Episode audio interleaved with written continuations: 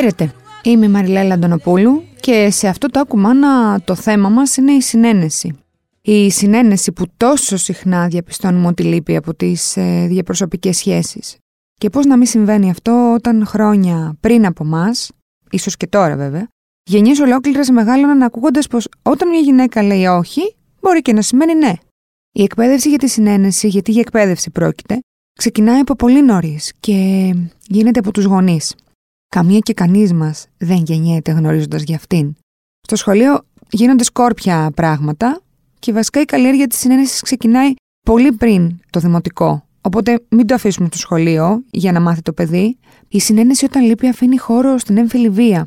Οπότε το ζήτημα είναι πώς θα μεγαλώσουμε παιδιά που θα απειλούνται λιγότερο και από την καταπίεση και από τις σεξουαλικές παρενοχλήσεις και από τους βιασμούς. Όλα αυτά αλληλένδετα είναι. Μην νομίζουμε ότι το ένα μπορεί να συμβεί πιο εύκολα σε εμάς και το άλλο συμβαίνει σε κάποιον άλλον. Όχι, δεν είναι έτσι.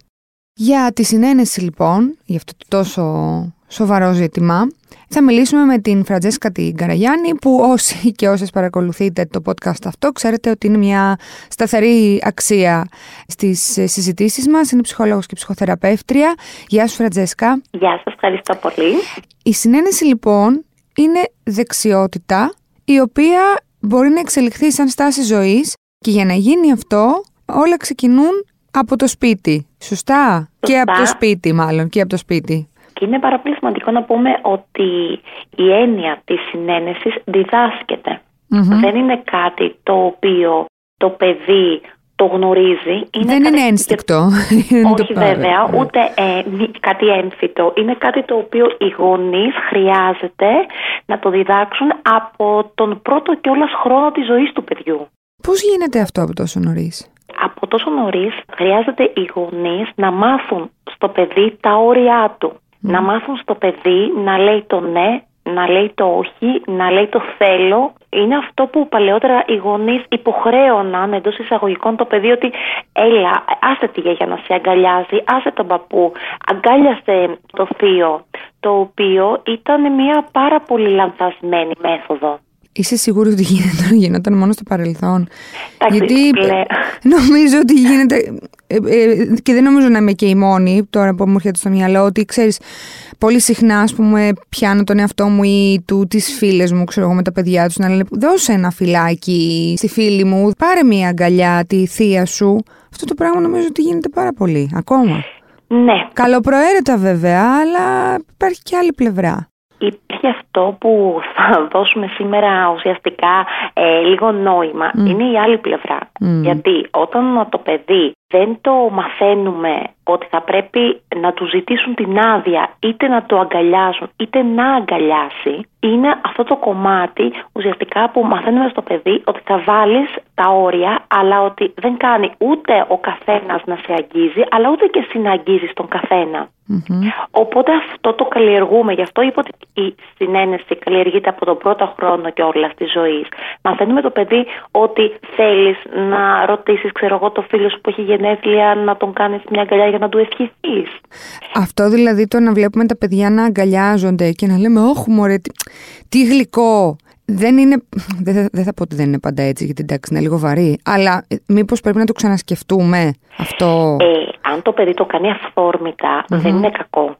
Γιατί ουσιαστικά είναι μία ανάγκη τους και ενδεχομένως ε, θέλουν και τα δύο παιδιά. Ναι. Γιατί όταν βλέπουμε δύο παιδιά να αγκαλιάζονται.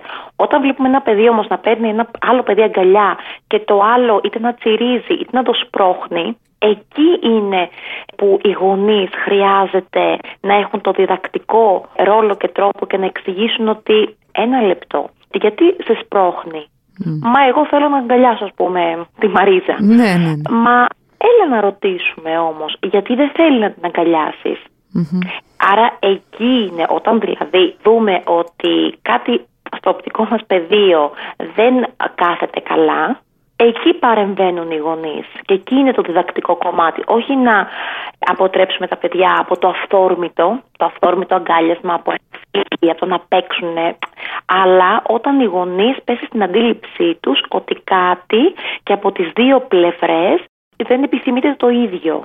Μάλιστα. Ωραία. Γιατί μέσα από αυτό το κομμάτι καλλιεργούμε λίγο και την ενσυναίσθηση πεποίθηση στα παιδιά. Δηλαδή ότι θα πρέπει να δούμε και το πώς νιώθει και το άλλο το παιδί που δεν θέλει να το αγκαλιάσει. Και, και, αυτό, είναι, μαθήματα ζωής, έτσι, για πάντα που λένε.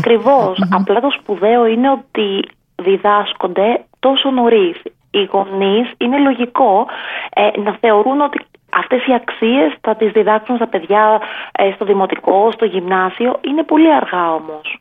Αργά, ε, μάλιστα. Είναι Ωραία, άρα λοιπόν ε, συνένεση από τις πρώτες πρώτες ε, διαπροσωπικές σχέσεις, Και σεβασμός, βέβαια εντάξει, καταλαβαίνουμε ότι όταν έχεις να κάνεις και με μικρά, μικρά, μικρά παιδάκια τα οποία είναι και λίγο αγρίνια και λίγο θηρία, δεν θα πάει και by the book.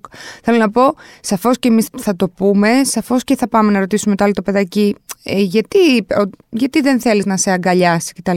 Αλλά δεν είναι και απαραίτητο ότι θα πάρουμε τις απαντήσεις. Δεν είναι αποτρεπτικός παράγοντας όμως αυτό για να συνεχίσουμε να το κάνουμε. Ακριβώς. Εκεί ουσιαστικά ο λόγος που θέλουμε να ρωτήσουμε το άλλο το παιδάκι και να βάλουμε και το δικό μας παιδί, ας πούμε, στη διαδικασία να το ρωτήσει, είναι για να μάθουμε στο παιδί ότι σεβόμαστε τις επιθυμίες του άλλου του παιδιου Σεβόμαστε το όχι. Αν δηλαδή ένα παιδί σου, όχι, δεν θέλω να παίξω, θα πρέπει να διδάξουμε το παιδί ότι θα πρέπει να σεβαστεί αυτό το όχι του παιδιού. Γιατί αυτό το όχι αργότερα στην παιδική ηλικία και στην εφηβική ηλικία δεν θα μπορέσει να το ακούσει το παιδί και τα αποτελέσματα θα είναι πολύ πιο σοβαρά. Ναι, πολύ σωστά. Οπότε το κάνουμε καθαρά για να μάθει ένα παιδί να σέβεται το λόγο του άλλου παιδιού. Ναι. Προχωρώντας ε, σε αυτό το επίπεδο. Δηλαδή υπάρχουν κάποιοι άλλοι τρόποι να εξοικειωθούν τα παιδιά με τα εξολεκτικά συναισθήματα έτσι όπως τα λέμε. Δηλαδή να τα εκπαιδεύσουμε στο να καταλαβαίνουν και να αντιλαμβάνονται τις αντιδράσεις των άλλων. Ναι, και χρειάζεται. Είναι πάρα πολύ σημαντικό αυτό το οποίο αναφέρεις. Mm-hmm. Όντως, οι γονείς θα πρέπει να δώσουν λίγο και έμφαση και στη γλώσσα του σώματος, να εξοικειωθούν τα παιδιά. Ε, αυτό, ένα πολύ ωραίο παιχνίδι που μπορούν να παίζουν οι γονείς με τα παιδιά είναι η παντομήμα ή διάφορα παιχνίδια ας πούμε με κάρτες που δείχνουν ε, συναισθήματα και τα παιδιά θα πρέπει να ανακαλύψουν ε, τι κρύβεται πίσω ας πούμε από αυτό το πρόσωπο αν είναι θυμός, αν είναι θλίψη, αν είναι άγχος, και μπορούν μετά αν θέλουν να το εξελίξουν ακόμα περισσότερο οι γονείς να σκεφτούν και μια ιστορία που μπορεί να έχει προηγηθεί ώστε το άτομο να αισθάνεται ας πούμε χαρά, φόβο, Μάλιστα. Αυτό βέβαια παράλληλα, σχετικά με τους μεγάλους λίγο θα το πάω τώρα, είναι και μια εκπαίδευση που δεν ξέρω αν ε, έχουμε και εμείς. Τι θέλω να πω. Θα θέσω ένα παράδειγμα που φαντάζομαι ότι υπάρχει σε, έχει συμβεί στις, αν όχι σε όλες τις οικογένειες, στις περισσότερες οικογένειες. Τέλος πάντων θέλει η, η μαμά ή ο μπαμπάς λέει στο, στο παιδί δώσε ένα φυλάκι στον παππού σου, δώσε ένα φυλάκι στη γιαγιά σου. Το παιδί αρνείται για τους δικούς του λόγους. Υπάρχει και αυτή έτσι κι αλλιώς η άρνηση από μια ηλικία και μετά από νωρίς. Ο ενήλικας μπορεί να μπεις στη γιατί δεν μου δίνεις ένα φυλάκι, γιατί, γιατί, τι σου έκανα, δεν με αγαπάς; Αυτές οι αντιδράσεις κάνουν, ας πούμε, επιβαρύνουν ή ε, πρέπει να κρατήσουμε εκείνη την ώρα το στόμα μας κλειστό ή να τα αφήνουμε να συμβαίνουν; Κατάλαβες πώς το λέω, δηλαδή... Ναι, καταλαβαίνω. Είναι εκπαίδευση και τον ίδιο τον ε, ε, ε, ημών, ημών με ήττα. Νομίζω ακριβώς ότι το, η μεγαλύτερη δυσκολία είναι όταν οι γονείς και εκείνοι ως παιδιά, αργότερα ως έφηβοι και τώρα ως ενήλικοι, δεν έχουν συνηθίσει να μιλούν για όλα αυτά, δεν είχαν οι ίδιοι τη δυνατότητα επιλογής. Οπότε, με έναν τρόπο ασυναίσθητα διαπαιδαγωγούν το παιδί με τον ίδιο τρόπο που και οι ίδιοι έχουν μάθει να επικοινωνούν.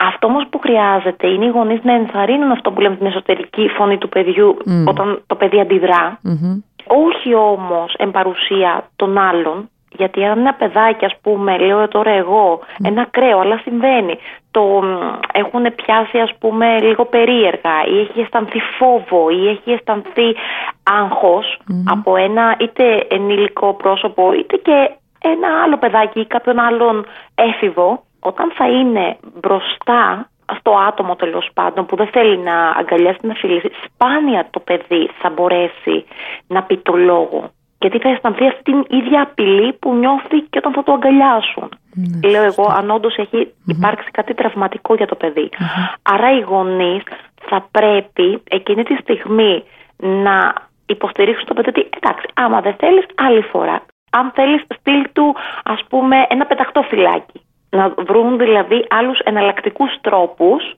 και να το έχουν στο μυαλό τους όταν θα μείνουν μόνοι τους με το παιδί να το συζητήσουν ότι αναρωτιέμαι γιατί δεν ήθελες ξέρω εγώ να αγκαλιάσεις το θείο τάδε. Mm-hmm. Μήπως ε, έχεις αισθανθεί ποτέ ότι ο τρόπος που σε αγκαλιάζει σε πονάει; Δηλαδή να προσπαθήσουμε να εκμεύσουμε αυτό το οποίο αισθάνεται το παιδί. Αλλά αυτό όχι εν παρουσία ας πούμε του θείου. Ναι, δεν έχει πολύ νόημα αυτό. Δεν θα πει το παιδί. Όχι, γιατί δεν θα μιλήσει το παιδί. Βέβαια. Και ε, ίσα θα το θυμώσουμε αντί να το ενθαρρύνουμε για συζήτηση. Πολύ σωστά. Ένας άλλος τρόπος ε, για να διδάξουμε τα, στα παιδιά τη συνένεση σε σχέση με το σώμα τους; Ε, σε σχέση με το σώμα τους, που είναι πάρα πολύ σημαντικό, είναι να διδάξουμε στα παιδιά ότι το σώμα μας, τη σπουδαιότητα του σώματός μας και ότι το σώμα μας το αγγίζουμε μόνο εμείς. Δηλαδή, ε, ακόμα και οι γονείς στο πλήσιμο των παιδιών, στο μπανιο είναι σημαντικό να αφήνουν τα παιδιά να πλένουν τα ιδιαίτερα σημεία, ναι, επίμαχα, τα γενετικά mm-hmm. τους οργανα κτλ. μόνα τους.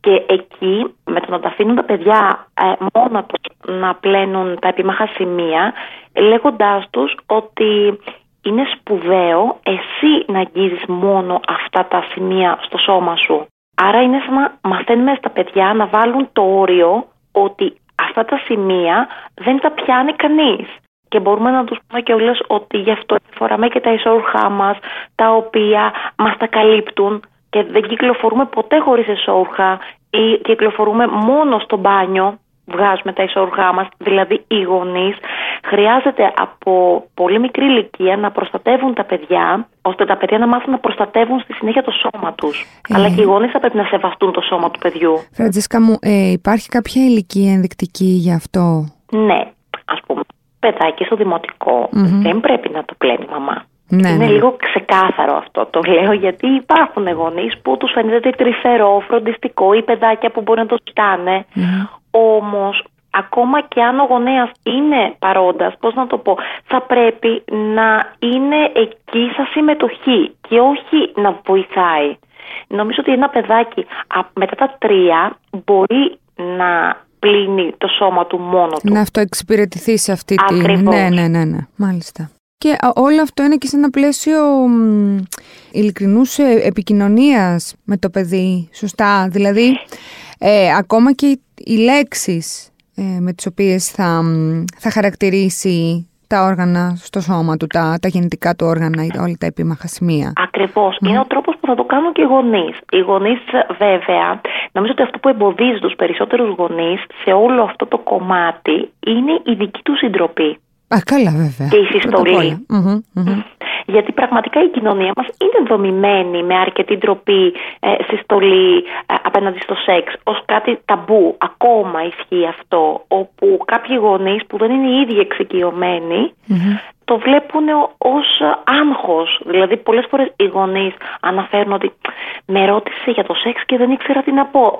Που οι άνθρωποι είναι κατανοητό να αγχώνονται, αλλά εκεί μπορούν να πάρουν το χώρο τους και το χρόνο τους λέγοντας στο παιδί ότι είναι πολύ σπουδαία η ερώτησή σου και επειδή δεν έχω αυτή τη στιγμή χρόνο, εγώ προτείνω να την αναλύσουμε αύριο, ώστε οι ίδιοι να βρουν χρόνο να τακτοποιήσουν το τι θα πούνε στο μυαλό τους στο παιδί και στη συνέχεια να κάνουν τη συζητηση Όλο αυτό για το οποίο συζητήσαμε τώρα έχει να κάνει με την καλλιέργεια των δεξιοτήτων της συνένεσης στο πιο βασικό του επίπεδο, έτσι, στην αρχή, στην αρχή της, της ζωής ενός παιδιού, στα πρώτα χρόνια. Θέλεις να πούμε έτσι κάποια πράγματα για πολύ, πολύ βασικά, γιατί έτσι κι αλλιώς θα συζητήσουμε μια άλλη φορά. Η συνένεση, καλλιέργεια της συνένεσης, έχει κάποιες διαφορές όταν έχουμε να κάνουμε με ένα αγόρι και όταν έχουμε να κάνουμε με ένα κορίτσι; Αναφέρεσαι φαντάζομαι στο σεξουαλικό μετακομμάτι. Σαφώς, σαφώς, ναι, ναι, ναι. Σωστά. Γιατί έτσι όπως το είπαμε το πράγμα μέχρι τώρα είναι πώς προστατεύουμε περισσότερο το ίδιο το παιδί από έναν εξωτερικό παράγοντα. Στο από πώς... μια κακοποίηση, Κα... να το πούμε Ακριβώς. είτε ναι, ναι, ναι. είτε σωματική. Ακριβώς. Ναι, απλά τι κάναμε. Δώσαμε λίγο το θεμέλιο, ναι, το πώς ναι, ναι. χτίζουμε τις ριζες ώστε το παιδί να αποκτήσει την α, έννοια της συνένεσης, να μάθει να λέει ναι, να μάθει ουσιαστικά να κατανοεί το ίδιο τις δικές του επιθυμίες. Γιατί όντως, μπαίνοντας στην εφηβεία, ένα παιδί που εκεί η συνένεση ε, μεταξύ τον, σε, μέσα σε μια σχέση είναι πάρα πολύ σημαντικό πράγμα, αλλά βλέπουμε ότι άτομα τα οποία δεν μπορούν να υποστηρίξουν τις επιθυμίες και τα θέλω τους είναι εκείνα που ως παιδιά δεν είχαν μάθει την έννοια της συνένεσης από το σπίτι.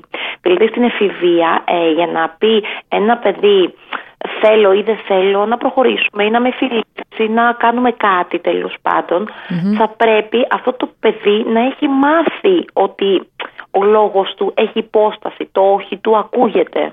Μάλιστα. Ναι, ναι. Γι' αυτό και ίσως δώσαμε καλύτερη ε, στο κομμάτι της προσχολικής ηλικίας, εκεί που όντως δημιουργούνται οι αξίες. Ναι, πολύ σωστά. Γιατί άμα δεν γίνει από την αρχή ε, δουλειά σωστή, μετά πρέπει να καλύψει μεγάλα, μεγάλα κενά.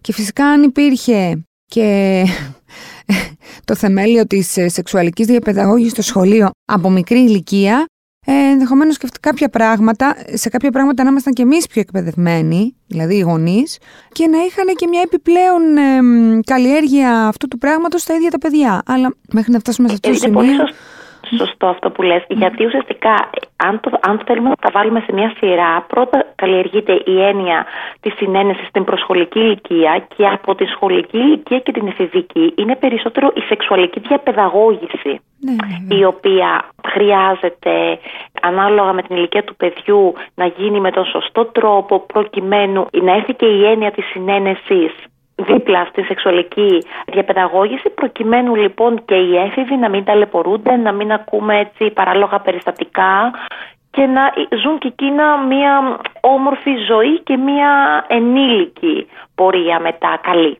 Βέβαια. Φραντζέσκα μου, σε ευχαριστούμε πάρα πολύ. Και εγώ ευχαριστώ. Αυτά λοιπόν από τη Φραντζέσκα την Καραγιάννη. Εγώ σε αυτό το σημείο να, να ενημερώσω, σε περίπτωση που δεν το, δεν το έχετε δει και τα λοιπά, ένα χρόνο πριν ε, με αφορμή την Παγκόσμια ημέρα κατά της κακοποίησης των παιδιών, το Genderhood, ε, η οργάνωση αυτή, δημιούργησε έναν ψηφιακό οδηγό για την προστασία των παιδιών σε ό,τι αφορά την ε, συνένεση. Μπορείτε να το βρείτε φυσικά και στο διαδίκτυο. Ε, αν πατήσετε «συνέ» όπως είναι η λέξη κάθετος no.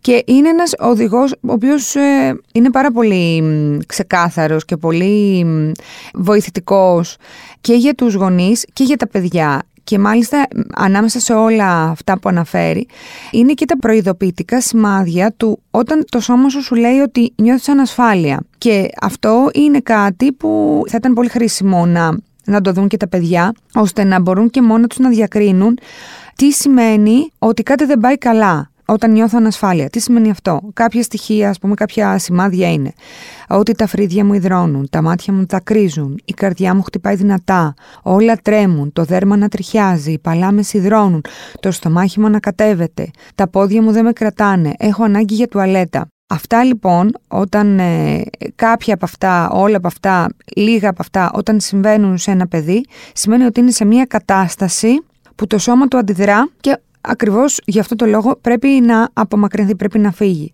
Επειδή λοιπόν δεν είναι οι γονείς, ε, όσο και αν το, θα το θέλαμε ενδεχομένως, 24 ώρες το 24 ώρο δίπλα σε ένα παιδί, το πιο βασικό, όπως είπε και η ειδικό μας, είναι το ίδιο το παιδί να μπορεί να, να προστατεύει το, τον εαυτό του. Αυτό είναι το βασικό δικό μας καθήκον σαν γονείς. Αυτά λοιπόν για σήμερα. Ε, ραντεβού την επόμενη εβδομάδα με ένα ακόμα κουμάνα. Μέχρι τότε μπαίνουμε στο ladylike.gr, διαβάζουμε όσο περισσότερα πράγματα μπορούμε και καταλήγουμε στο No Filter Motherhood, το οποίο είναι γεμάτο με θέματα σχετικά με τη μητρότητα. Γεια και χαρά!